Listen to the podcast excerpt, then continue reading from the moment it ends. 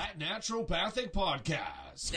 TNP. Hello there. Hi, and thanks for joining us. I'm Dr. Cara Denisio. And I'm Dr. David Miller, and we hear your frustrations. This show is for you. This show is for you if you're feeling like your current healthcare strategy is not getting to the root cause or the underlying reasons for your health. This show is for you if you've been told that you're fine, but you definitely don't feel very well. This show is for you if you're walking out of your doctor's office with one, two, three, four, or even five medications without any mention of diet, lifestyle, or a long term game plan. This show is for you if you've got several specialists taking care of you, but no one is really putting it all together. This show is for you if you believe that health should be part of healthcare. These problems have solutions. We know it, Our patients know it. and we want you to know it. Naturopathic medicine is the solution that you need to know about. Hey everyone, Dr. Dave here. As you probably know, this podcast is all about getting the word out there that naturopathic medicine has got some serious game. Educating and inspiring our listeners to work towards and achieve better health is what it's all about. But just like it takes energy and effort to invest in and strive towards greater health, it takes energy, effort, and financial support to do all the podcast things necessary to keep this message coming at you. So please afford me a moment to share our gratitude and give a real, heartfelt thank you to our show sponsor, Cytomatrix Canada. Their patient focused vision of improving health outcomes with the use of high quality, naturopathic doctor designed supplements is 100% in alignment with what we're trying to do here at the podcast. Their enthusiasm for supporting what we're trying to do for you, the listener, encourages us to keep producing content that will inform and inspire. Thanks again to our sponsor, Cytomatrix Canada. Okay, welcome to another episode of That Naturopathic Podcast. I'm here with my co host, Michelle Pobega, naturopathic Hi. doctor. How Hello, are you? everyone. I'm good. I'm good. But better question is, how are you? You've had quite the week since we've last spoken, David. I got the Rona. Oh shit! Yeah, yeah. I'm thriving with coronavirus right now. I love it. I love it. I yeah, it's okay. Yeah, I'm doing all right. good. I'm glad because the whole, uh, if I remember, That won't make the whole- news your- though, will it? Nope. David Just, Miller ca- is just case, thriving. just case numbers. Yeah. So I'm glad that it was mild for you. I mean, as far as as far as the word on the street is, this current variant is far more mild, even more mild than they would have expected. I was listening to a podcast with Dr. Paul Anderson, and he was talking about how the mutation might have even like surpassed the downgrade in symptomology that we would have originally expected, which is actually pretty great. Uh, Dr. Paul Anderson is the smartest naturopath man who bridges, I believe, kind of like the Western conventional medical understanding with naturopathic wisdom par excellence. He is a gift. He is a gift. I suggest everyone check. He, I think he's got a free YouTube site where it's just like That's where it is. mad. Yeah, so like everyone check out Dr. Paul Anderson or Uncle Grandpa Paul, as I called him on podcast once, because he is just like he's like everyone's uncle or grandpa to the naturopaths, right? and his knowledge blows my mind. He's so so he's he's so brilliant and i and i like that he comes from things from a quite an unbiased perspective too he just lays it out as it is and i do appreciate that Yeah, he, I think his dad was a doctor. Uh, so he, I mean, it, he's he has an appreciation. But guess what, guys? You can have appreciation for natural medicine and conventional medicine. And uh, I think you're talking to or you're listening to a couple people that do. Um, yeah, but in this black and white world, at times it's hard to find the middle. Okay, but we could go on and on about Dr. Paul Anderson Right, because he's- clearly we have crushes on him. We love him. Really do have crushes on him. Yeah, yeah, we love him, and he you he's like you want him to be your grandpa. He's so cool. Yeah. Too. He swears appropriately and minimally too, which is always helpful. Um, but for uh for the for the listeners out there, I wanted to say we're going to talk about IBS part two this week. Part to deuce. Yeah. Unintended. Yeah. I wish I had a ching. I wish I had one of those like noisemakers in the background or something. Yeah, we're number one in the number two game. I saw that on a like a toilet cleaning guy's truck or something. It was awesome. Oh, that's good. That's yeah, very number nice. one in the number two game. Respect that. Well, that's us. So let's maybe we'll just have a quick recap of what we talked about. And I don't think this is um maybe it's not everything we talked about and all the funny jokes, but listen, we talked about IBS uh, last week and we talked about the mind body perspective. Remember, we talked about stress, Tanya Lee's case where she just like Yeah. gave them a Nervine and oh, it kind of got better. Um, we talked about chewing and how important that is, sort of breaking down uh, foods is just you know pretty critical for the rest of the system to do well. Um, chime in here at any point too, because I'm just sort of going off our list that we talked about. Yeah. Um, like preparing, meals. Yeah.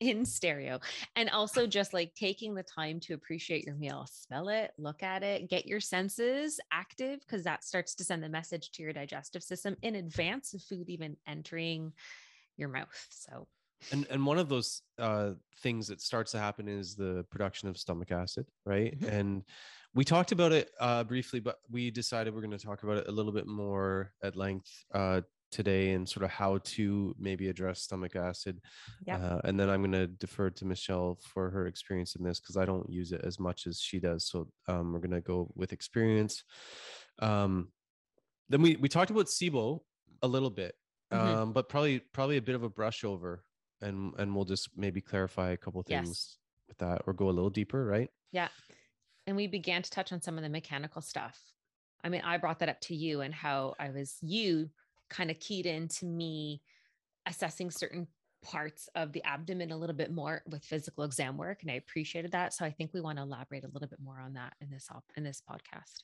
Yeah we'll go and you mentioned specifically ileocecal uh yeah ileocecal valve and pyloric sphincter. Yeah. um and i i think yeah those two would probably be the if you were just you know say someone's just learning those would be the two sort of critical places to start your your learning in um Mhm. Okay. Uh, oh, and we were going to talk about. Uh, we're going to talk about. I'm going to use my G's. Don't don't lose your G's. We're gonna. We're going to talk about. teaching myself. we're English having an elocution lesson right now. Uh, we're going to talk about um, pelvic floor and constipation a little bit. We've talked about it in, uh, or I talked about it with Janice Taylor, uh, who is a pelvic floor physio and just a good friend, and we love her. Um, So but we're just going to reiterate how important that is because it applies to IBS too. Totally. Oh, and we talked about probiotics on our last appointment, how it's not always the first line of defense. So today we're going to expand on that and talk a little bit more about like prebiotics and postbiotics, um, and highlight a few of the the lovely things that those those particular areas have to offer for gut health. And the last thing on our list, Michelle, was uh, something I I'd probably make more enemies than friends with. I, I'm, we're just going to talk about the pitfalls of adopting SIBO Uh, just just continue to know know the limitations. I guess would be maybe a more precise or diplomatic way of sharing my opinion on that. Yeah. Um, okay. So I think that a good place to start is to remind people some of the symptoms of IBS because we talked about the more technical definition in the last podcast, but I feel like for listeners who are not naturopathic doctors or clinicians, you know, a big one or the one that I find sends people into my office more mo- most often is bloating yeah. um, that painful bloating, the expanded belly, that like trapped gas, that pressure in the abdomen, that tends to be like the number one symptom that draws people to seek help, I find. Yeah. Yeah. And I think you said in your case too that was that was a big one for you, right? That was that was that was a big one for me for sure. At one point it turned into crazy diarrhea for like months on end Yeah. because of stress. And like if y'all haven't listened to the podcast, you know I have no shame and I'll just share whatever about my health. um but thankfully I was able to resolve that. But it did end up spiraling back poorly enough, my health, where I wasn't, there was just a period of excessive stress and it just really made everything that much worse and everything fell apart. And then it was that point where I was like, oh, I gotta, I gotta do something about that, where it became like really, really excessive eliminations. Um, Yeah. But yeah, Excessive eliminations. excessive eliminations. Yeah. I find that a lot of people don't really know what normal bowel movements are supposed to be. I even had a gentleman come into my office and he, and I think we spoke about this at the last appointment at the last podcast. oh yeah. He even- didn't, didn't even, even know. recognize that his bowel movements were too loose and almost diarrhea like that, that that was not good. And even another client of mine came in, a female, and she was like, I didn't really realize this was a problem until my boyfriend pointed out when we moved in together. I was, and it's Yeah. funny how people don't have a connection to what normal bowels are. Cool boyfriend. Um yeah. Yeah. So if you don't know, now you need to know. I, uh, Michelle, tell us about the uh, the most enviable stool. Ooh, it's like a smooth sausage. So a nice Wow. smooth. I know it's my Italian came out. It's like a. it's a formed, solid, but not hard, smooth kind of one to two sausages. Yeah. That's kind of how it should ideally look. Yeah. Um, But how should- should it feel after too? and it should be a complete void. Thank you for the prompt, David. Yeah. and it should be easy to pass. It Yeah. should also sink. And it should be about a medium to medium brownish, dark brown um, Yeah. regularly. You shouldn't see like varying colors or food, undigested food particles. It shouldn't float. It shouldn't be greasy looking. Um, Or have so actual grease around it. Like I've I've seen it.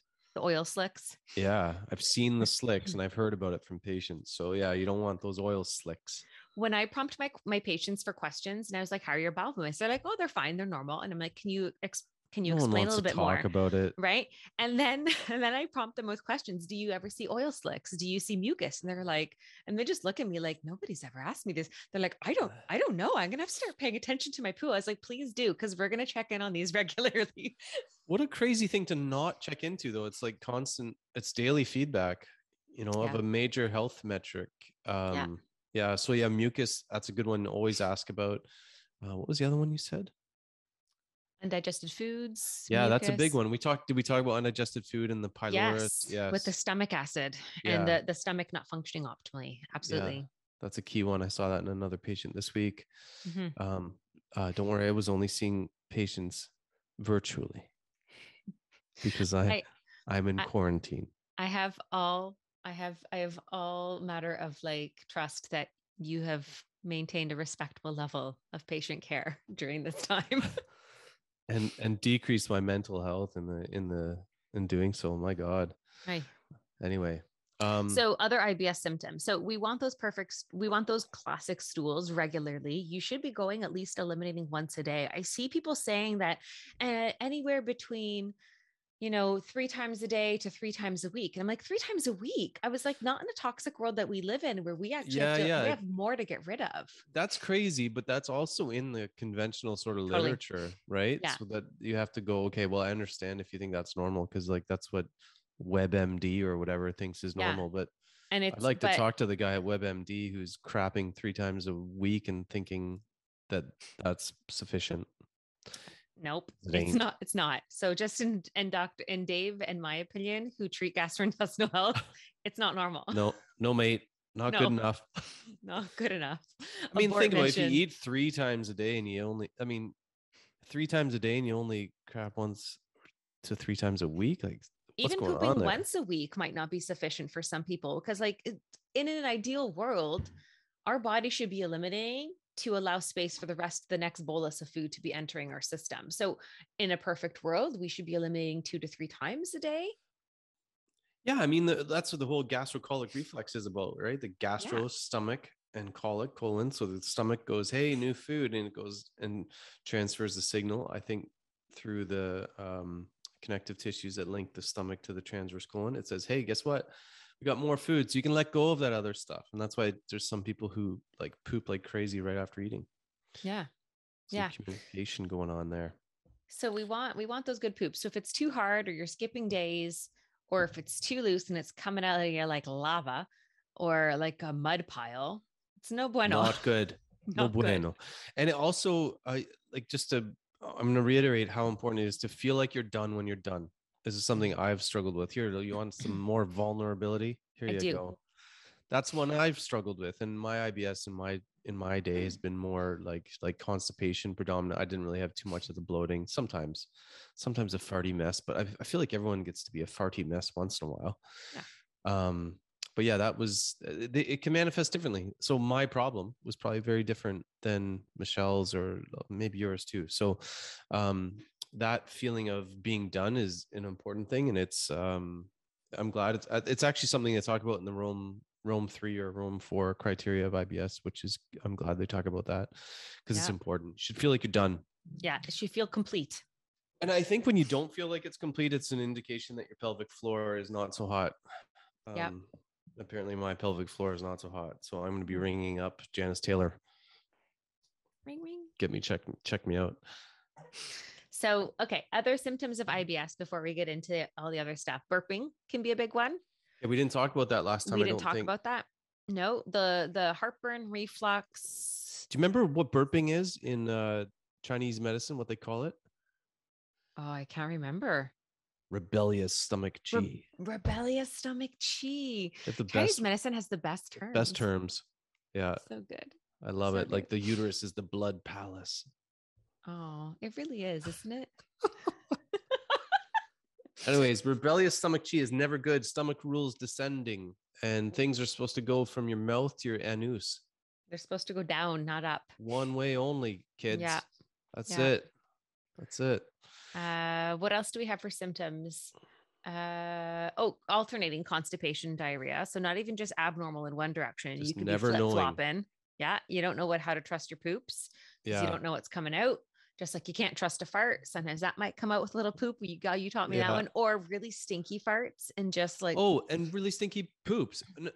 Okay, so Yeah. again, this doesn't get talked about a, a lot either, and I feel like I've made patients feel weird, but I I try not to because I don't really care. It's like what all I ever talk about. It's probably the same as you. Like it's Yeah. all you ever talk about. It's like whatever. So, anyways, obviously, poop stinks. Yep. Okay, it does. Mhm. It does. It, uh, you know, but there's varying degrees. Yeah. if you offend yourself, it's probably excessive. Wow. That's how I put it to my my people. I was like, there's always a poop smell, but if you even offend yourself, that's Yeah, yeah. remarkable. If you start gagging from yourself, right? You're like, it's not good. "Woo!" You have an Ace Ventura moment coming out of the bathroom. Woo! Do not, not go in there. Okay. So Such a good so that's bad. That's bad. But um yeah, even just like Mm. I'll, I, you can even see say more like you know whatever wordy ter- like malodorous, extremely foul or malodorous. Yeah, it Mm. If it, if it feels better to talk about like that than stinky, that's okay. But it, very foul or very malodorous, often fat maldigestion is going on, or maybe protein mal- maldigestion too. lactose intolerance too. I, I find gives stinky poops. So there's a lot of, I mean, look, we looked at all the macromolecules there, right? There's fats and proteins and carbs can And cause sugars. problems. Yeah. And microbial overgrowth, because same with your body odor, it's usually the wrong type of bacteria that are giving you an odor smell. And the same thing with your poops. If you have the wrong bacteria in your colon, well, Yeah. I, I talk about them take, like, we feed them and they take like microbial craps in us. And then we have to clean up their microbial craps, that was so funny to me, but it's true. right? It's like uh, you have to clean up after them. Yeah. So yeah, it's like having a bunch of like dirty teenagers in the basement and you give them a bunch of like beer and pizza. You know, you're gonna have to go clean up the cans and the pizza boxes and all that, and probably will stink down there. Um, Yeah. I don't know why I laugh so hard at that, but I found that very amusing. Micro micro craps. I don't know why. I had a it's visual true because I enjoyed it. they just they're in there. Yeah, they're in the they're in your place, and they don't care. Once they take their microbial crap, they are happy. You you have to get rid of it, and that's when maybe other That's when you got to take a crap. exactly. Mhm. Okay. All right, let's get into it. Let's so so those are some of the most common symptoms for SIBO. So anybody who feels like they can resonate with that, keep listening. SIBO, you you said Sorry, SIBO, which IBS. is oh my yeah, gosh, because I just but- I don't want to do that interchangeably because they're but not it's very always the same. yeah, but it's very natural to to do that. because we- there we is touched a on that lot of last time. overlap though. We did talk Yeah. about that. So why don't we go into that a little bit more with the whole SIBO IBS area? Sure. So I, I would say um, the the advent of us knowing about IBS is prior to us knowing as much about SIBO. And uh, small intestinal bacterial overgrowth is probably one contributing factor to IBS in some people. I guess that would be a fairly precise way of saying it. Yeah, I remember when I've looked into certain statistics, but again, this might be based on medical literature or modern medicine. And I just, so a lot of medical doctors just don't do the testing. They just, they're not as thorough as me, but they say sometimes up to 30%, if I remember correctly, of IBS could be related to SIBO. If I remember the, s- the stat, I think it was somewhere in that ballpark. Yeah. Um, and then you're kind of like, I- okay, well, what about the other 60%? You're like, what do I do with that? But there's so I many other options that are. Are you saying that there's probably more than 30%? I think so. Yeah, I I'm think with there you might on be, that. I think there's more than 30%. I think that it's been overlooked for a long time. And I think a lot Yeah. of people just don't get, they're not assessed probably the way that they could or should be. So Where I I don't know how do- that number was collected, but voila. Yeah, but I mean, 48% of statistics are useless. We know that. 100% of statistics. Are, no, I'm kidding. Or uh, what? Uh, what do those nerds nerds say? I like it. They say, uh, uh, "All models are wrong. Some are helpful." Mm. Like that's another good one. Um, but yeah, I, I think the advent of IBS is sort of prior to SIBO. I think what I appreciate about SIBO is that it's opened up a kind of, I think it's validated or something. Some some of they've it's it's increased the um, interest or investigation uh, in into like things like IBS because it's it's something a little bit more tangible in a way. Yeah, yeah. Where I struggle with is it becomes sort of like people just blame everything on the SIBO. And I'm like, well, no, the bugs are uh, the bugs are just taking advantage of an, environment that is suitable to their proliferation. And so I think it's overly simplistic to say it that SIBO is the cause Mhm. of IBS, or is it sort of like a correlative thing? That's that's where I sort of was one of the ways I struggle with with SIBO because if we just focus everything on, okay, we've got these, we've got too many bugs. Well, maybe you know what better because I've sort of tuned out of the SIBO thing. I tuned in for a long time, and then I tuned out a bit because I'm like, I, I it, it got to be like a little bit too like everything's about kill these bugs, kill these bugs, and it's like, well, that doesn't really fit. Well, I mean, I think there's a lot of validity to it. I do a lot of microbial testing with the fancy tests that I have in Georgetown, especially for a lot of my digestive health. And there's always Yeah. something, but a lot of times it's really dominantly yeast. Right. right a lot of times it's just it's just opportunistic microbes that already exist in our body there could be infectious bacteria there could be parasites there could be yeast there could be fungus there could be any number of things so it's not always just sibo where it's an overgrowth of bacteria in the small intestines so but again it, uh, even even with my findings and people getting flagged for various microbes i still have to ask the question as to why were these allowed to inhabit and embed Yeah. themselves so intensely And proliferate, yeah. proliferate right there's obviously an inherent weakness somewhere and what is that so Right. yes there's an eradication phase because you do have to get rid and lower so that that that people's sensitivity is to to react to everything is reduced so that people feel a level of comfort but not without those other steps like not without strengthening the digestive system strengthening the terrain and all those kinds of things improving parasympathetic nervous response like we touched on the last time improving stomach acid like that's that's all just as valuable I think the appeal is its tan- tangible, sciencey origins. And I think with that is if you're treating the microbial stuff, people will start to notice a difference with good protocols. But sometimes people just learning to chew their food more, people trying to get into parasympathetic nervous response, it's less cause and effect that they can see in a more immediate, uh, like in a more immediate cause and effect. So I feel like it's harder to get people on board with those things and that foundational work.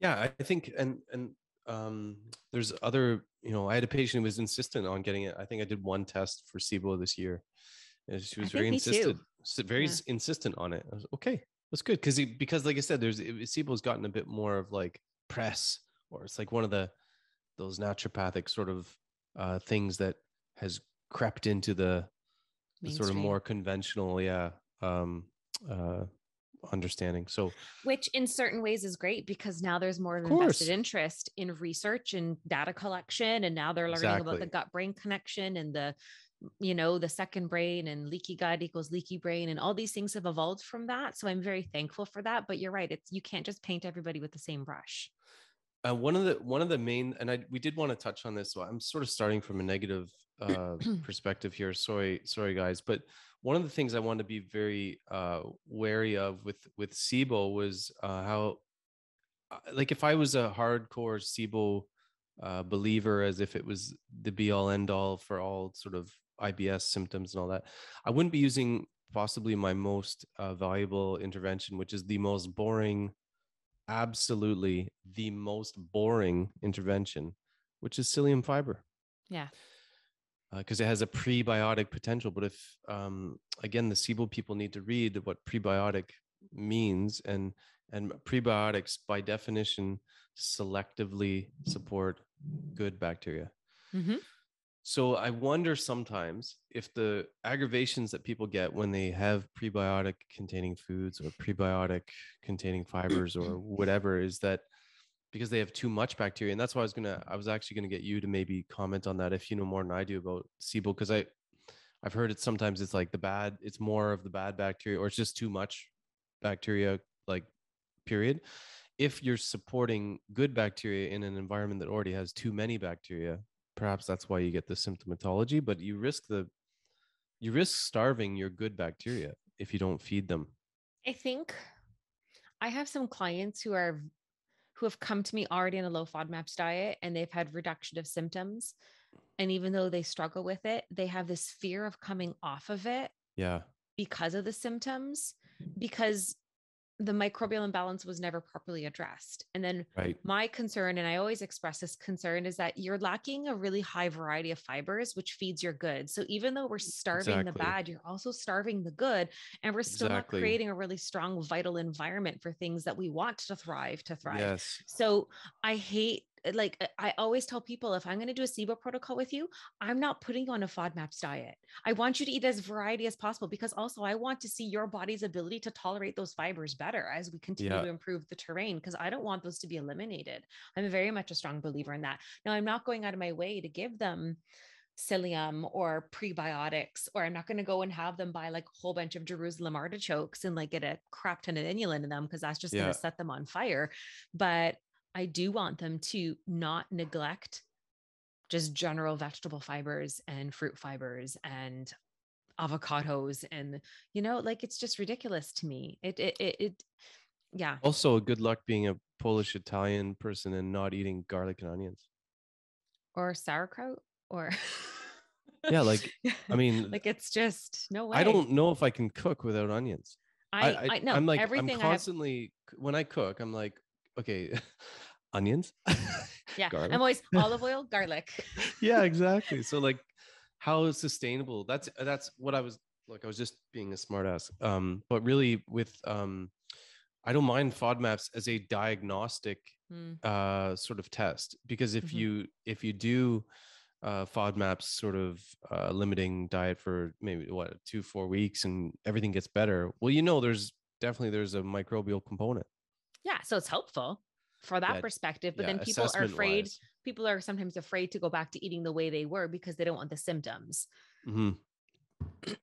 Yeah, if you're not tough enough for onions and garlic, you gotta find ways to make it tough enough. I don't think I ever cut them out of my diet, even with the bloating and the whatever. I was like, no, I can't. Um, and Yeah. and then I just did the other work instead. And I never had to remove them. And I my my microbiome was better for it. And now that I'm on the other side, and like we talked before, I consciously have prebiotic, a prebiotic powder, um, and a and a psyllium in the mornings. Yeah. More often than not, I usually have that as part of my morning routine. Okay, so I think I think a good sort of transition for this part Mm. is because one one of the things I think a lot of SIBO practitioners do, or I call them SIBO practitioners because it seems like when you're in it, you're like you drink the SIBO Kool Aid, you're you're really in the Kool Aid of SIBO. They they talk a lot about um, you know supporting stomach acid, which I think is really there's there's good that there's like th- that that's very very reasonable. Yeah. However, I don't know enough about it, and this is where I wanted to say, Michelle, what's your experience with stomach acid and working with stomach acid and different things you've tried and and how that affects um, IBS and SIBO cases. All right. Well, let's start with like some of the symptoms that are going to be related to stomach acid. You're going to burp more. You might even have GERD or reflux symptoms. And you're probably going to have more bloating, gas pains, undigested food particles in the stools. Those are classic low stomach acid types of symptoms. Um, and how that relates What about to the what about that um rosacea? Oh yeah, rosacea is one too. But I don't I don't relate that so much to like GI related symptoms that you would see with C- with IBS, but yes, rosacea is apparently a low stomach. It's related to low stomach acid. I bet you a lot of stuff is related to low stomach acid that we haven't even quite made the connection to. Oh yeah.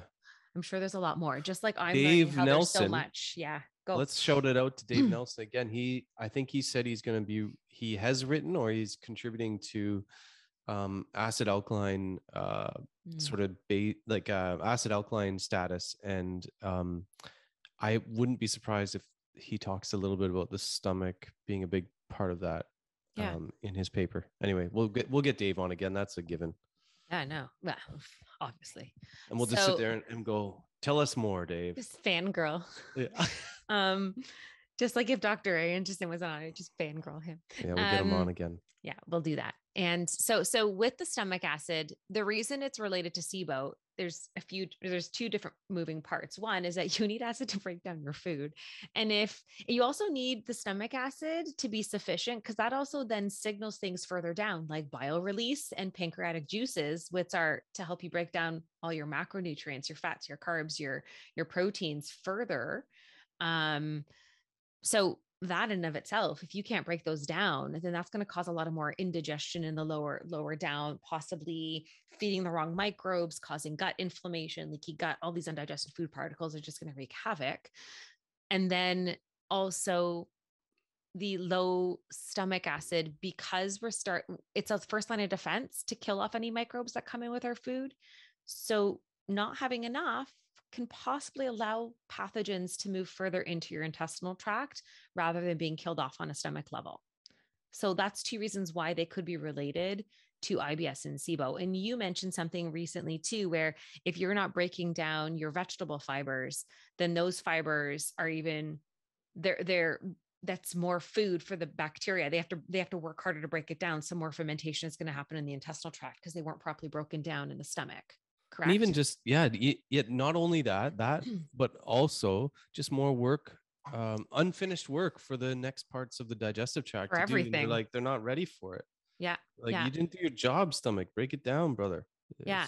And a lot of times the the the bloating is going to come up because a lot of people don't realize that when your microbiome feeds it feeds through fermentation when you ferment something you create gas so the Yeah. gas the bloating the, those symptoms are going to come up so if you have the wrong types of microbes overeating then we're going to create more problematic gas and if they're on the wrong space, like it, like with SIBO, where it's small intestinal bacterial overgrowth, we're only supposed to have a certain amount of bac- microbes in the small intestines. If there's too much in there because of a backlogging or whatever, or the MMC has been shut down and they didn't flush into the colon adequately, Michelle, you you- can't say MMC without telling what it means. we can get to that because I also want to talk about the Okay. ileocecal valve relation to all the flushing and stuff too. So I want to get Okay. back to that. So, but the migrating motor complex is how things are moved from the stomach through the small intestines and dumped into the colon. And if that's that shut, if that's shut down or impaired, then we're not having that proper sweeping of food through the intestinal tract, and it could be a bottlenecking in the small intestines. And the musculature of the small intestines thinner than the colon. So if you have gas and bloating happening there, you're going to feel it. Like you're going to feel it a lot. right? Where the colon's designed to hold onto a larger volume of microbes and retain that gas production in a more manageable way from a symptom perspective. Yeah, this the small intestine's a little wimpier, little Yeah. little She's fragile. She's a fragile little muscle. smart. It's very smart. Mm, The colon's a bit more like robust. hardy. Yeah. Yeah. Hardy, hardy, hardy colon. But So you- one of the big things with the MMC is also just having a faulty ileocecal valve, right, Dave, with things flowing from the small intestine into the colon.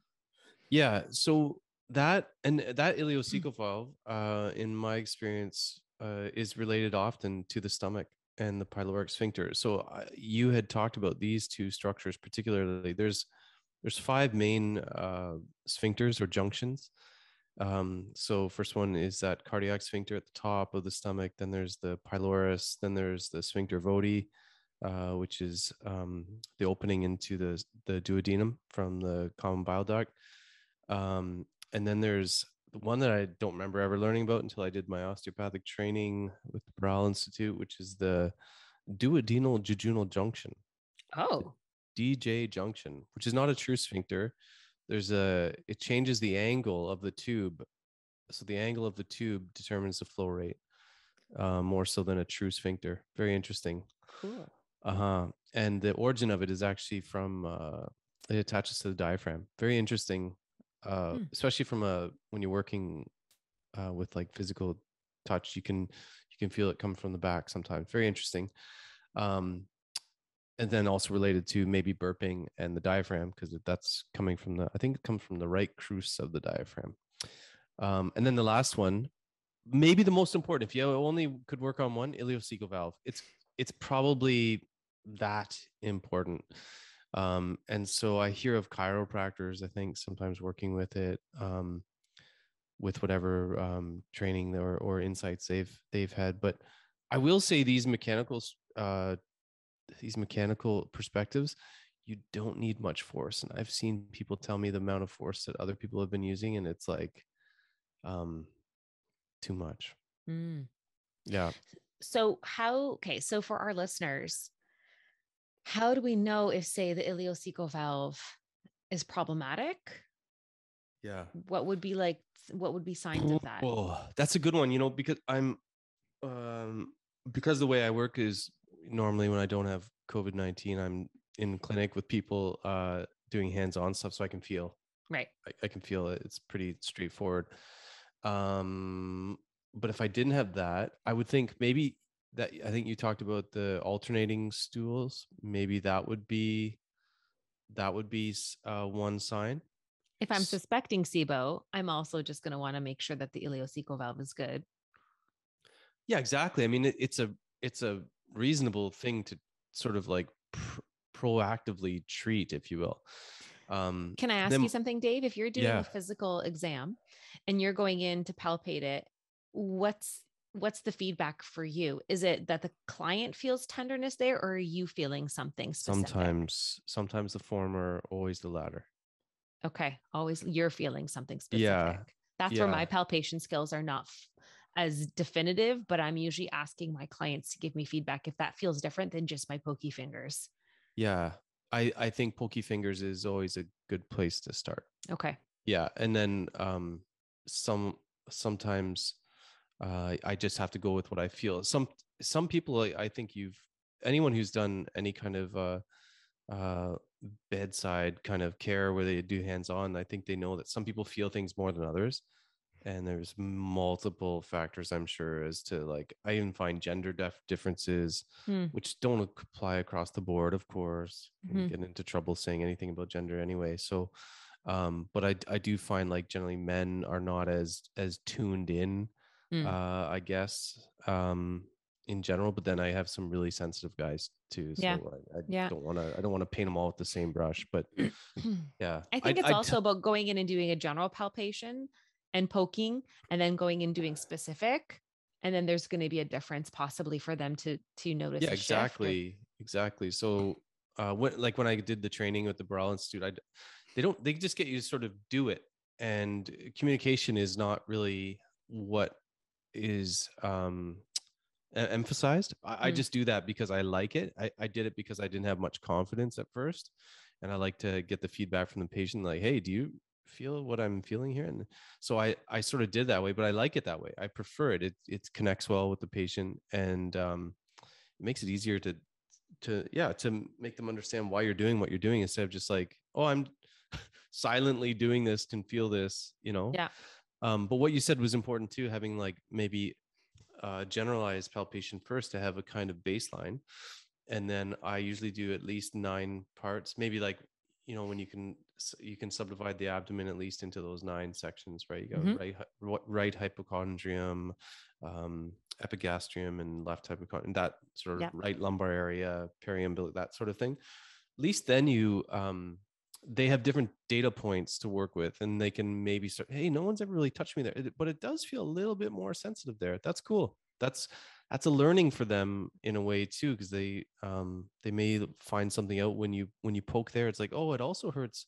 When you poke there i feel it down my leg or like cool stuff. So to answer your question about the ileocecal valve at least that alternating uh stools uh sort of like loose or or maybe then constipated maybe right hip pain Mm. uh any anytime you're working in like the colon lower part of the colon uh more like a sacral area back pain maybe what people feel um and then yeah touch it and just like you said just touch it and don't have to poke too hard but like poke on the other side to have a comparator Yeah. I've heard that, you know, there are certain people who are, I guess, more experts or leaders in the SIBO community, and they do discuss massaging or doing a little bit of ileocecal valve release or even pyloric sphincter release to ensure that that proper flow. So again, so there is no backlogging, there is no hiccup in how things are supposed to move so that we don't have more of an overgrowth of something or increased fermentation in the wrong spaces. So um I, I do give some of those exercises and I don't know if those are the some of the ones that are a bit more aggressive. And I tell my clients they don't have to like I've seen some some some videos where people are taking like hand weights and like digging it in, and I'm like, oh, that Oh, feels man. a little that feels a little tough, right? Like I feel like your fingers and your hands are probably sufficient. too much uh Yeah. is just generally what i would say is I I just i know i've i've had patients tell me how hard people are pressing and i i know it's it's too Okay. much most of the time Yeah. i i would still say like uh well intentioned uh unskilled touch is better than no touch Yeah. and you won't probably cause any problems that way Mm-hmm, mm-hmm, totally. the- these are soft, intelligent organs, especially like we're talking about the small intestine, very soft, very intelligent organ. You want to be very gentle with it. Um, yeah. And then it's sometimes that area palpation in that area. See, I wouldn't be able to differentiate if it's something like a mildly inflamed appendix versus an ileocecal valve being stuck because it's very much around that same area. And my palpation skills are not sensitive enough for that. But You know what you could, I mean, just at least doing the, like you said, the palpation where you're including the patient in it and, Mm. and you won't catch everyone that way. That's No. like, but you'll, you'll catch some more serious ones that way. But uh, for anyone who's like, who's, who hasn't done sort of extensive training in this area, I still think um, if you, if you basically find like McBurney's point, or if you have the skills with your hand that you can feel uh, deeper sort of tensions within tissues, then find that ileocecal valve and needle it. Uh, just Mm. do a uh, ashi point, uh, acupuncture needle point. I use like Seirin 0.16 by 30, the red handle, really, really tiny, uh, and you don't have to go very far. You could probably even, if you want to be really safe, you could do the uh, 0.16 by uh 20 or whatever just to be so you're not going very deep because you don't the more precise you are it's like martial arts the more precise you are the you don't need to go very far usually very far depth and you'll get a you'll get a response from the patient they'll so know what what are we trying to do then in in, in effect? Is it that it's spazzing or stiff or locked and we're trying to release it? Can you explain Yeah. like what the actual purpose is of of of doing these valve releases? Because I know like they're helpful, but I, I would actually appreciate a little bit more. uh well i'd love to know more than i already do let's let me just start off with that um Mhm. they are dysfunctional Mm, grossly dysfunctional. They are highly, highly, highly innervated uh, with parasympathetic, uh, smart, smart nervous control, um, parasympathetic uh, innervation. mhm. So when you um, invariably, almost people just feel uh, very relaxed after you do these uh, those five junctions and sphincters Okay. because you're inducing some sort of like reset to parasympathetic tone. Okay, cool. Yeah, they're they're uh they're parasympathetic uh like hotspots, big time. So if, if you were to teach people to massage them yourselves, it's probably good to do it before bed and then they might get a nice sleep after. Maybe. Yeah, no, maybe, and and then it, uh I do want to teach naturopaths uh to to needle them. I just I needle them. Uh, it's I know you've often told me like you're just like if you feel something in the gallbladder area, he's like just needle it. yeah yeah and um those spots are like that that you don't have Cool. to you, you don't i'm trying to take the the deep deep training of the osteopathic stuff i've learned and then just sort of make it a little bit more accessible and a little bit more uh, simpler to to Yeah. do and and those five those five areas actually i'll give away my i'll give away my protocol here for the for the Ooh. needles Ooh. so those five areas so um the the two sphincters at the beginning and end of the stomach the pylorus probably being the most important of those two um then your duodenal jejunal junction sphincter of Oddi and your ileocecal valve you do those and if you do the front mu point of the liver you remember Mhm. that one in six Yeah. intercostal space nipple line uh that one is a beauty too um and then i do uh stomach 25 bilateral Mhm. um which is just again more like a traditional couple of traditional points. And uh, if you're feeling up to if you if you feel like the transverse colon or the descending colon are a bit stiff or whatever, I I do like a spleen. I've found a spleen reflex point or splenic flexure reflex point uh, around the ninth, tenth, um, ninth, tenth rib, and people will feel it if you poke it.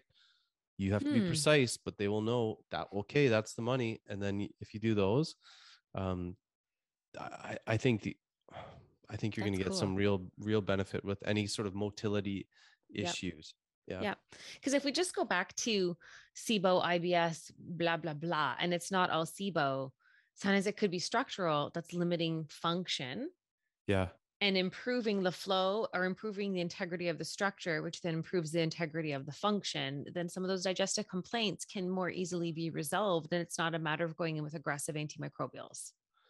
And I appreciate that, right? I feel like even my mind over the last, I started to, like I said, I started to read about that liver gallbladder flush. And sometimes he positions things in such an interesting way. And I was like, maybe I have to start changing my approach a little bit. Maybe even I'm too aggressive about some of those things. Even though it does get the job done, there might be a better way to approach Yeah. this that is a little bit more holistic and a little bit kinder to the body and the natural microbiome too. Cause I wonder about that myself.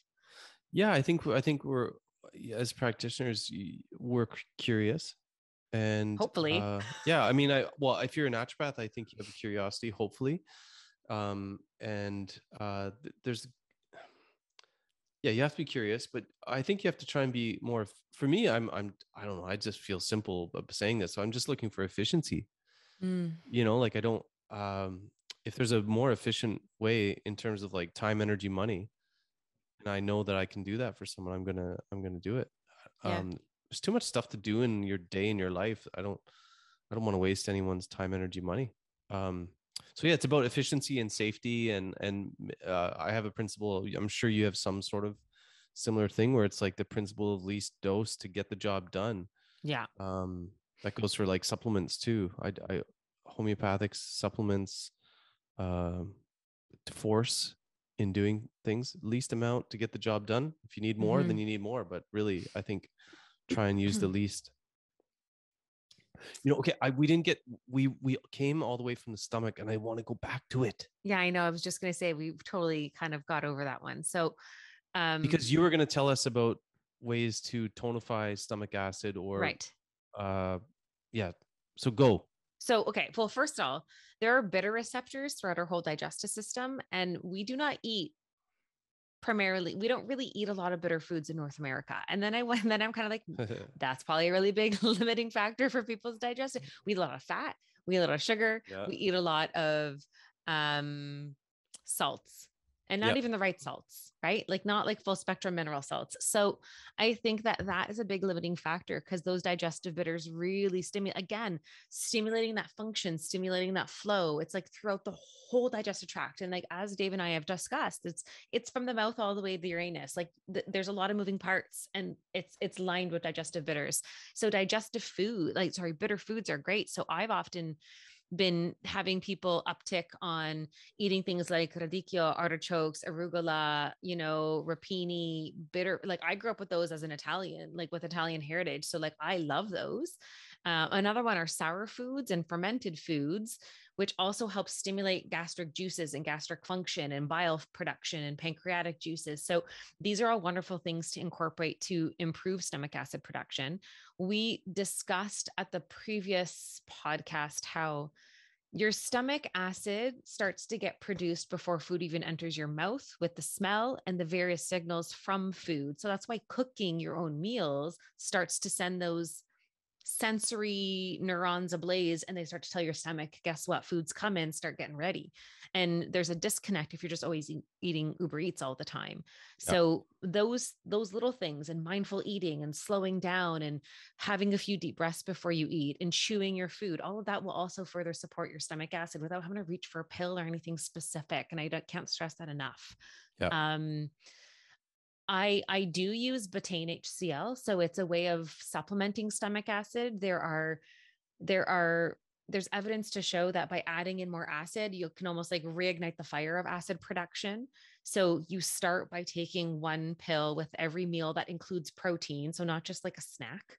Every meal that includes protein, um, with every meal. Do that for a couple of days. If you don't feel any kind of like sensation behind your breastplate, your sternum, any burning or reflux or anything like that, you can increase it to two, etc. I'm going to do this that Yeah. you're talking about. I'm going to do Yeah. what you're telling us to do.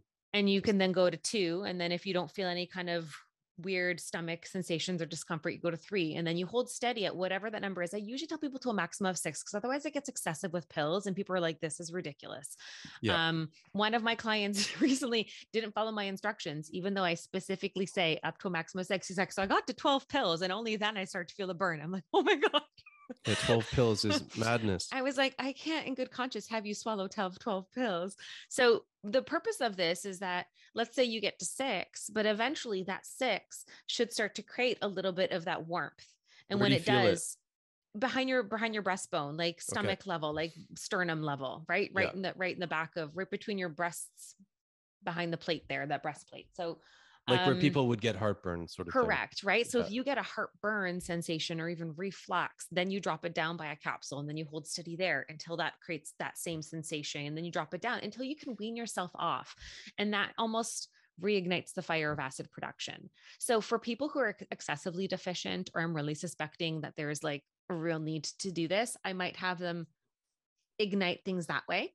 And then I What about safety? Just just a quick note on is there anything to be to be worried about? Because when I give people bitters, one thing I am concerned about is like any history of ulcers or Same like thing with this, gastritis or whatever. Yeah, because you're putting in acid back. You need to make sure that again the terrain is good. So um there's so so you have to work on that that's where the investigation has to happen so you know what your limiting factors are before jumping into this that's not something i jump into blindly i'm not just like Yeah. oh you have low stomach acid cool bitters and i'm just like ooh do you have h pylori have you had an endoscopy is there ulcers you know you want to do your due diligence before just going in say, you're right with bitters and even apple cider vinegar because apple cider vinegar is another way to stimulate digestive function but if someone's stomach lining is Couldn't find any inflamed and research on it. I couldn't No? find it, which is so weird, I think, because it's I, I've heard a lot of people do really, really well on it. Mhm. What what do you what do you know? Like just it's sort of old school thing. Is that is that where you're going on? Is tradition? It must it might it must be because i know it's recommended all the time but you're Yeah. but you're right i haven't necessarily seen like research per se but i've used it and i find it to be helpful even for, for myself other clients find it helpful. I also think i'm also now a little bit more partial to apple cider vinegar because it's the malic acid for gallstones and so i like that too um and i recently learned that if people take some apple cider vinegar and they feel nauseated or something after that might actually be a sign of like thicker, sludgy bile and gallstones. Right. It's related. So, anyways, that's a little aside. But um, apple cider vinegar and bitters. So you like your gentians, your globe artichoke, your um coptis, berberines, artemisia, right? Um, different kinds of herbs to stimulate it. And that's it, it was so funny because when I was younger, my parents had this aperitif, digestive aperitif called Cynar, and I had a big globe artichoke on the front cover. And I loved artichokes as a kid. And Yeah. I would always be like, oh, I want to try this. And it was so bitter. And I was like, this label is deceiving. And I was so, I was like so upset. but now in hindsight, I really appreciate the Cynar. And a part of me feels like I need to go investigate if that's still available at the LCBO and bring that into the house for little digestive aperitif. And people were onto that. That's why, you know, Aperol spritz and those like Angostura bitters and having those kinds of liqueurs to sip on after meals improves digestibility. yeah. No, there's probably something to do with this, uh, like the like you were talking about the bitter taste, Mhm. um, how that stimulates bitter sensing neurons, and so there's probably something similar with sour sensing, um, sour sensing neurons. That's why like people even say they have a lemon water to settle their stomach. Yeah, like is there a lot of research on the effects of lemons for stomach acid and digestion? I don't know if i've come across that but it always settles it often settles my stomach. My, it was like one of those things that my mom always told me to have and if i had an upset stomach i'd have a lemon water and it would Yeah. totally work. So there's something to traditional medicines that science isn't hasn't caught up with yet or hasn't bothered investigating. Although good good research I think for kidney stones and uh, Oh, yeah? lemon water, lemon or lime, citrus, Yeah. because the citric acid, yeah um, or citrate. Um, yeah. So the the research will come sometime. I I hope. Um, what about uh, burping? I I, I want to hear your your take on burping, and then I'll I'll add um, my take on it. I Like you said, bur- it could be a sign of low stomach acid. Yeah. What Yeah. else? What do you think of with burping? because if you don't have enough stomach acid, the mechanical side of the stomach has to work harder, but also it might begin to ferment a little bit more because there's not enough acid to help break it down. So that could create some more gas. That's what I've understood or what I've come across for why burping happens with low stomach acidity. Yeah. I mean, I've just seen it. Um, I find burping is because it's such a because once I learned the the sort of more mechanical side of things, it seemed like such a mechanical. Uh, pro- it's so grossly mechanical, right? Like it's Mhm. obviously like there's the diaphragms contracting. There's some weird burp happening.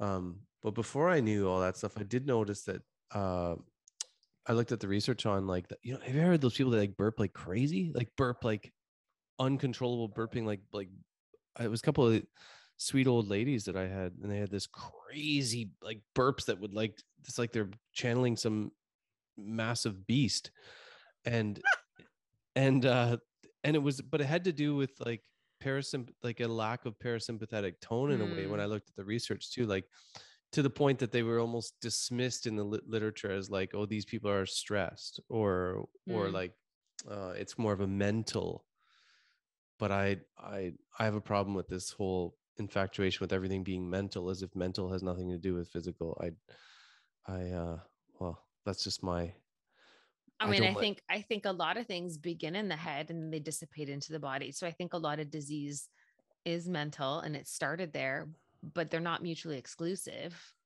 Right. Like it's not just mental health is mental health. No, it's a big part of as if it but it, it's treated as if it's like some separate entity. like yeah. separate entity like ooh it's out in the mental sphere no man like it, it's also got a body side to it anyway So you um, found it to burping to be more related to parasympath lack of parasympathetic.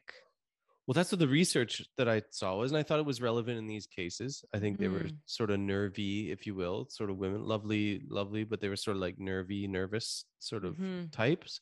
But I get great results um, trying to do whatever uh, physical structures are are involved with it, and um, so I think there's a, there's a bit of both um, going on with with uh, with burping.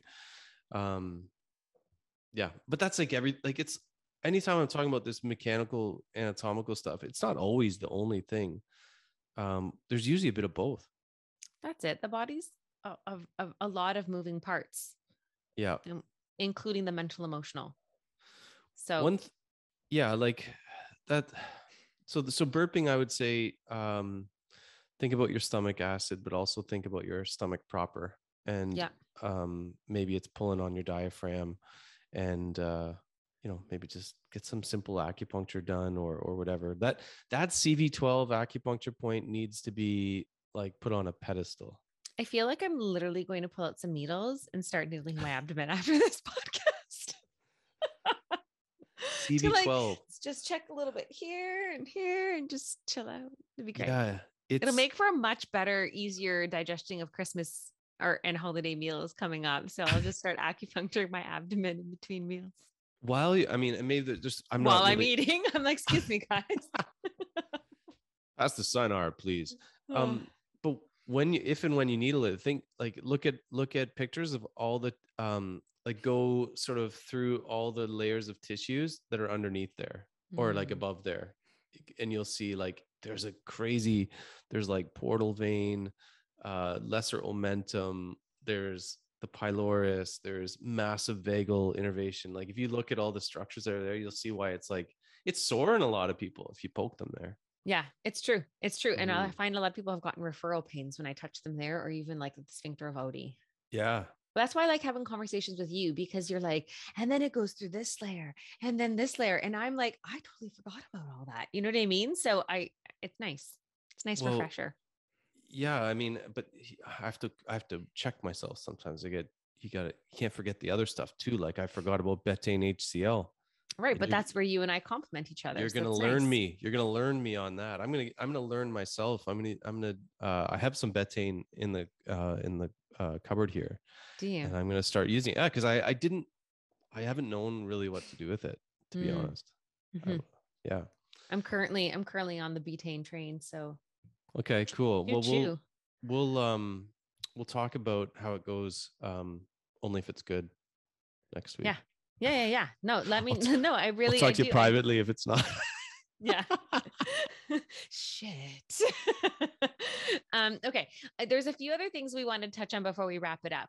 Yes. i mean we were going to talk a little bit more about prebiotics and postbiotics and we touched a little bit about that. So like we talked about our mixed feelings about probiotics that it's it's evolved since our early days of of training as young budding and naturopaths. Yeah. but prebiotics dave can you please explain to the crowd what prebiotics are Um, yeah, prebiotics feed your they selectively feed your good bacteria. So they're indigestible starches that get down to the colon and uh and in the case of of SIBO, I suppose they might just get down to parts of the ileum or jejunum where those bugs um that are supposed to be in the in the colon primarily maybe they hang out there and maybe that's where the SIBO people have some problem with prebiotics but personally i find them one of my top four um Dairy fertilizer, if you would. yeah exactly. They're they're a fertilizer for the for the again remember preferential uh to to growth of the good Right. bacteria. That is Now- absolutely key to to know they don't just feed all bacteria indiscriminately. I think that's where it gets hairy with like things like SIBO, is because in some in in many cases with SIBO, it's not necessarily that you have infectious bacteria. It's just you have too much even of a good thing in the small intestines because there's only supposed to be a certain amount. So that's where even the preferential feeding the good still creates symptoms for people struggling with SIBO. So I, I understand why there's hesitancy, but I would make it, a, I personally choose to make it a part of my recovery phase rather than the eradication phase. I hold off on it yeah and then I make it a part of the recovery phase to, to again reestablish a good terrain. i get what they're saying there too Yeah. um but luckily i've got other tools Yeah.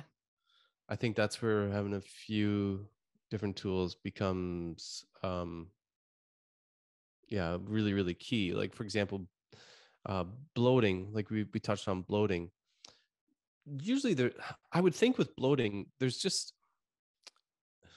what's going on is proximal to the area of bloating and distal to the area of bloating there's probably some sort of physical restriction of flow Mm.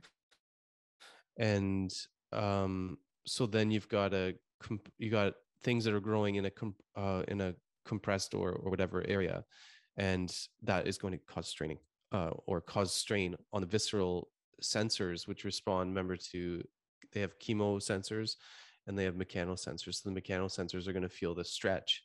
Feels really crappy. Bloating feels crappy right? Some people feel really really crappy with bloating but if you really think about what's going on if flow was going uh, from uh, you know superior to well from mouth to anus properly you probably wouldn't get too much bloating going on. So i, I do think um, there's a place there for then carminatives and like Mhm. antispasmodics and then working on the structures Yeah. because if the structures are not uh, are, are allowing tissues to to move properly tissues that move properly work properly and t- all tissues move so um, this is a thing that's not really i don't think hammered into us in naturopathic college but the osteopaths are big on it i say an organ in motion is healthy Mm-hmm. so uh, that's where that bloating comes in at, and then that's why i'd say like maybe that's why i can get away with more prebiotics or something because we're going to keep things Right. moving at the same time Right. No, I appreciate that. I think that's good.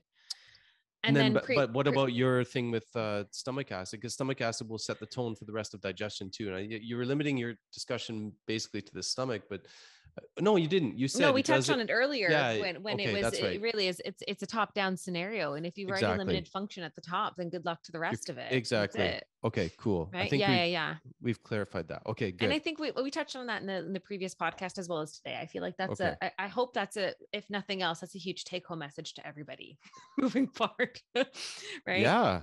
Um and and like things prebiotic fibers and basically every vegetable has some sort of fiber. Fiber is not beneficial to us on a cell level, it's beneficial on a colonic and microbial level. And then we get benefits because of that effect. And we'll get Yeah. to postbiotics, but I wanted to touch on specific prebiotic foods like green bananas, plantains. Oh my God, fried plantains and coconut oil with some cinnamon is Mm, um, oh yeah, she, she's nice. She's a nice one.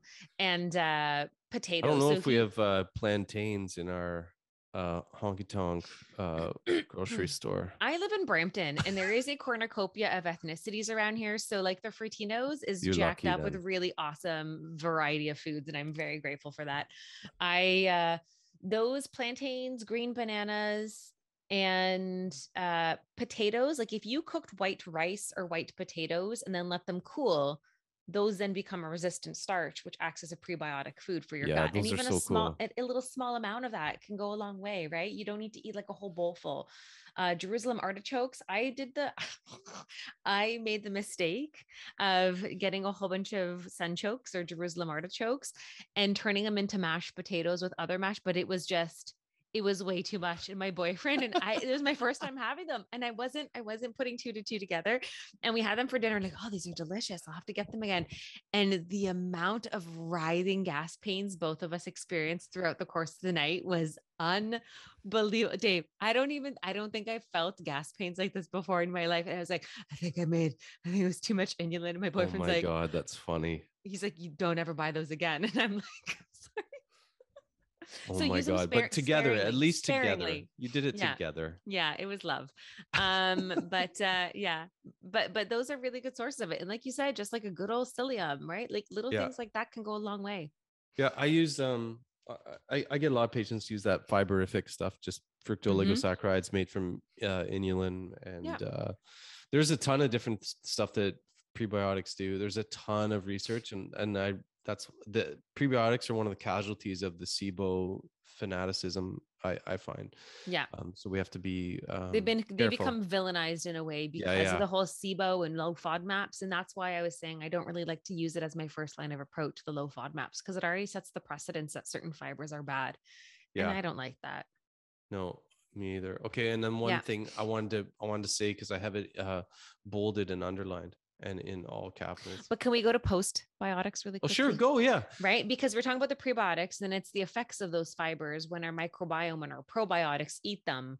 Yeah. The postbiotic is the aftermath of that, yes. right? So short short chain fatty acids are one of those wonderful after after products from bacteria eating prebiotics and, and starches and resistant starches and fibers and short chain fatty acids fuel our enteric cells are, are the cells that line our uh, like our gastrointestinal tract and then they can work more effectively on your behalf They do so many. I mean, but aren't they part acid, of your immune system? Yeah, they do so too? many. It's like so, so many things. I mean, uh, like you said, those are the most important, probably the main ones that they they support. The but they reduce reduce inflammation, improves immune health. Like those are the ones that stand out in my mind, yeah, like and you improving the health of the cells. if you don't want colon cancer, do your best to make a lot of butyric acid. Like Make yeah, like that is that is for sure now it can do a lot more beyond that for Yeah. sure but those those short chain fatty acids are just sweet sweet nectar and postbiotics are a really big thing with like comes even B vitamin production, vitamin K. Those are quite Yeah. important for our existence, right? And we we take that for granted if you're not getting those fibers to feed your bacteria. that's uh, that's something i haven't gone down the rabbit hole on yet and i, I do hope to go down the rabbit hole on which My- is the vitamin k and b12 and the the bacteria that are um, helpful for us in making those things synthesizing them for us like which is Yeah. crazy I haven't gone down the full rabbit hole of that either, but I was looking into some things really quickly to, to just get more familiar with the postbiotics. But also, I was reading something that they also make substances that are actually naturally antimicrobial that help slow down the growth of harmful bacteria. And I was like, way to go. yeah I was like, that's nice. Yeah so, So another another toot toot to those like pun intended Uh, to um prebiotics, right? Because it does end up helping with battling off the bad microbes.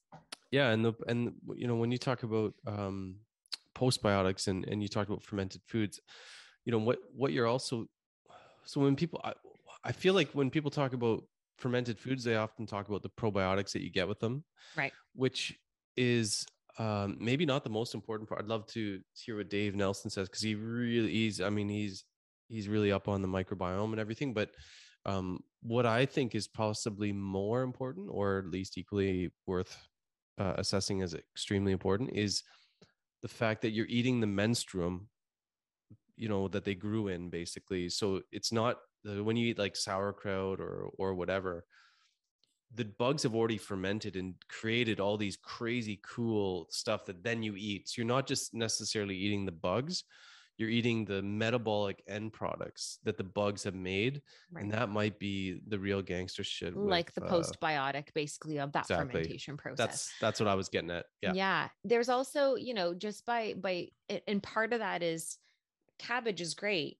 But then when you ferment the cabbage, Uh, this might be part of that postbiotic discussion. It actually opens up nutrients that would not have been otherwise accessible to you from that vegetable source. And I've learned that yes. when I was working at the Big Carrot, because they had certain supplements that would be like fermented fermented versions of botanicals because then it opens up new properties of yes. the botanical that would not have been accessed otherwise. And I feel like that's a really beautiful thing too that we don't get. We have a lot of dead food in our world and not a lot of like alive and vital and nutrient rich and like just cracked open for like your taking, right? And that's where fermented foods come in. I think it's great.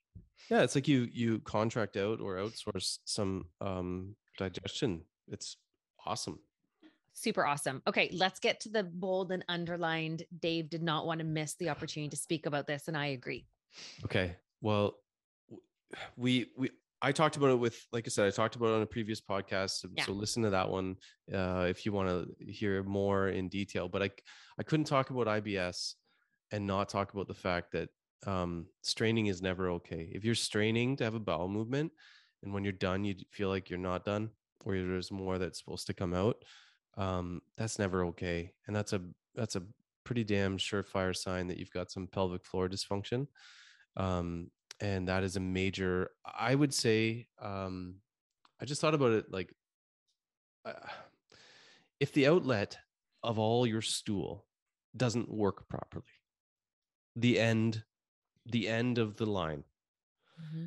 then it's not going to be very pretty at all. You need things to get out properly. If your mechanism for getting poop out of your body is compromised from a sort of structural or muscular or nervous system perspective, that's not good. And so I think it's really, really important and it's, it's overlooked. And I'm going to admit that until this year, yeah, I think until this year, and I, I think I know a thing or two about this stuff. I didn't realize how important it would be to get someone assess pelvic floor or whatever if they have problems with constipation that has to do with straining get that checked out just yeah. like yeah that that is something that if you're a naturopath or any other kind of practitioner like if you can sort of imbue the importance of this to your patient and then refer them out specifically for that get it checked out because once you get the outlet fix i don't care about like if someone for example let's put it this way there's like hierarchies of importance i think if you are straining and you can't poo properly, you always feel unfinished. I don't care if you have SIBO or not. Get that figured out. That's and a major then, limiting factor, no absolutely. matter what else you do. It's a huge limiting factor.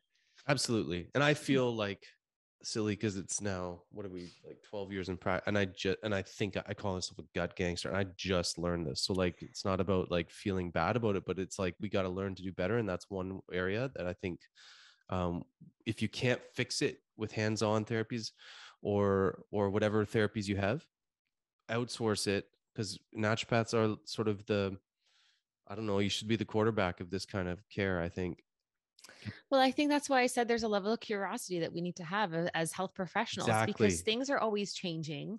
The environment in which we live in changes, people evolve, our food's evolving, everything is changing on us. And we need to be able to continue to evolve too. And like so much was neglected about the digestive health, about digestive health in general for a really long time.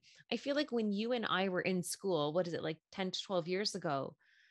probiotics were the hot ticket and they had only been really been super hot for like a yeah. good five to six years at that point. Yeah. Think about how behind we were I know already.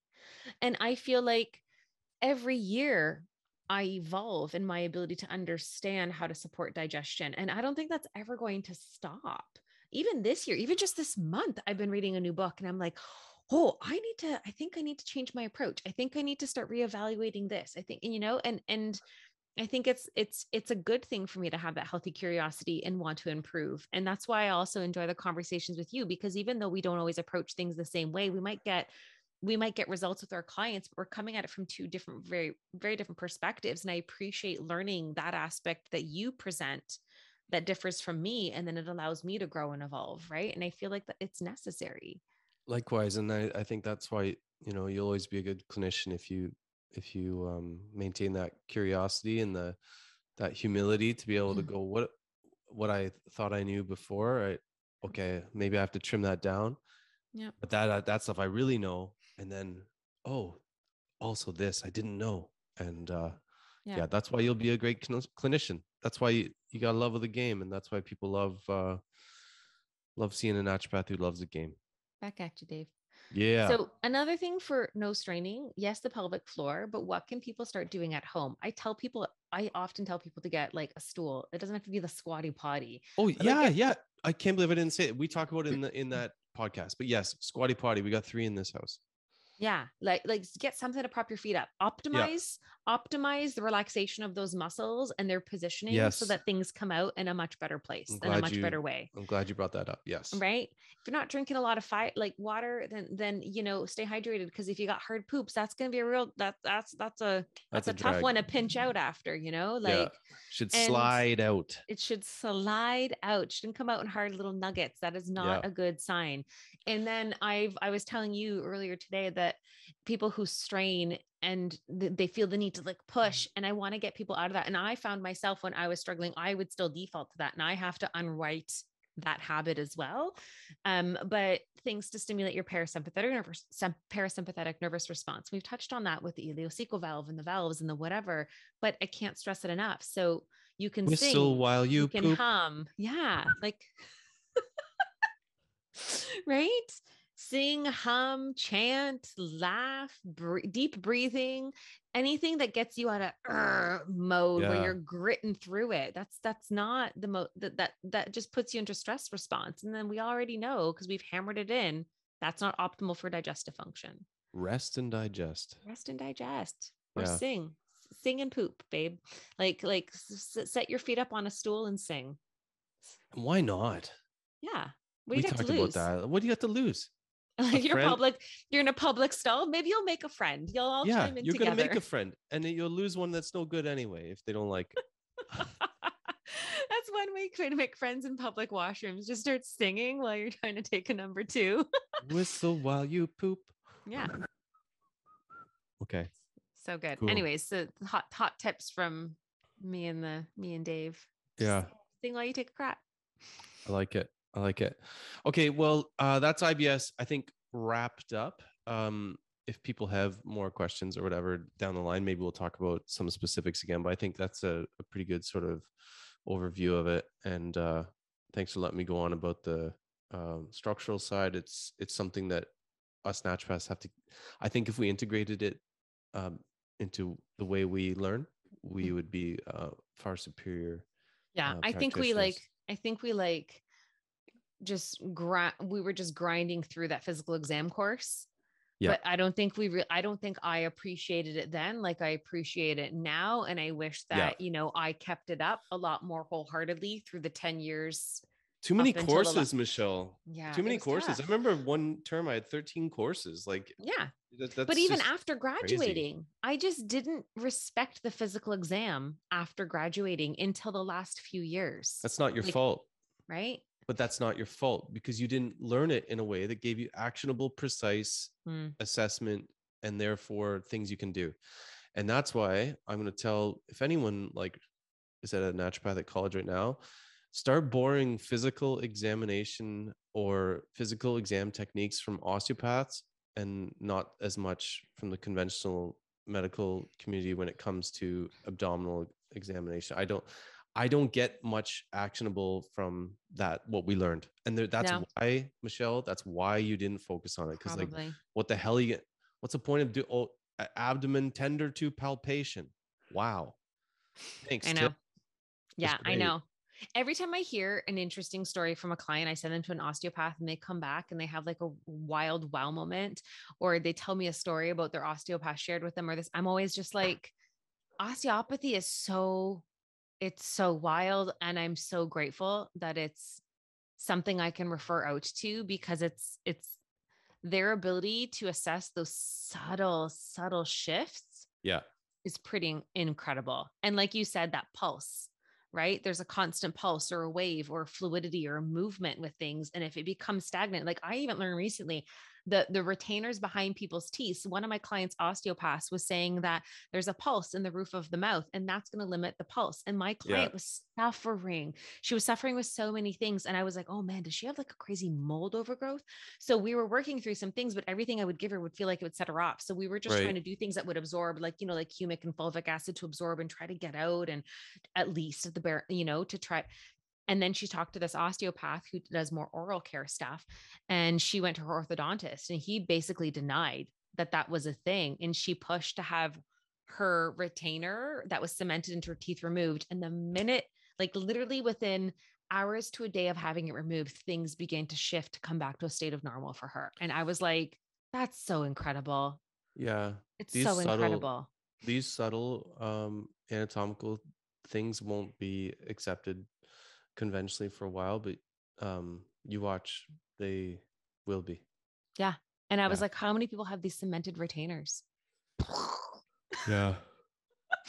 Anyways, I thought that was just the coolest story. But like, I'm just happy. The next time I saw her on a virtual, she just looked different. I was like, something's different about you. She just Yeah. looked more alive again. And it was Well, wild. partner up yeah always partner up i think with a good osteopath and um i think the natural thing is you're going to borrow one or two of the things from the other and uh Yeah. yeah the assessment of the gut would be one that we need to so Yeah.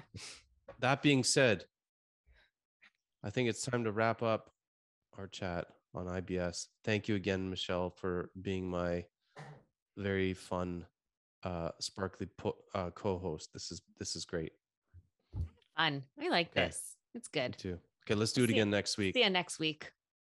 Hey everyone, Dr. Dave here. As you probably know, this podcast is all about getting the word out there that naturopathic medicine has got some serious game. Educating and inspiring our listeners to work towards and achieve better health is what it's all about. But just like it takes energy and effort to invest in and strive towards greater health, it takes energy, effort, and financial support to do all the podcast things necessary to keep this message coming at you. So please afford me a moment to share our gratitude and give a real, heartfelt thank you to our show sponsor, Cytomatrix Canada. Their patient focused vision of improving health outcomes with the use of high quality, naturopathic doctor designed supplements is 100% in alignment with what we're trying to do here at the podcast. Their enthusiasm for supporting what we're trying to do for you, the listener, encourages us to keep producing content that will inform and inspire. Thanks again to our sponsor, Cytomatrix Canada.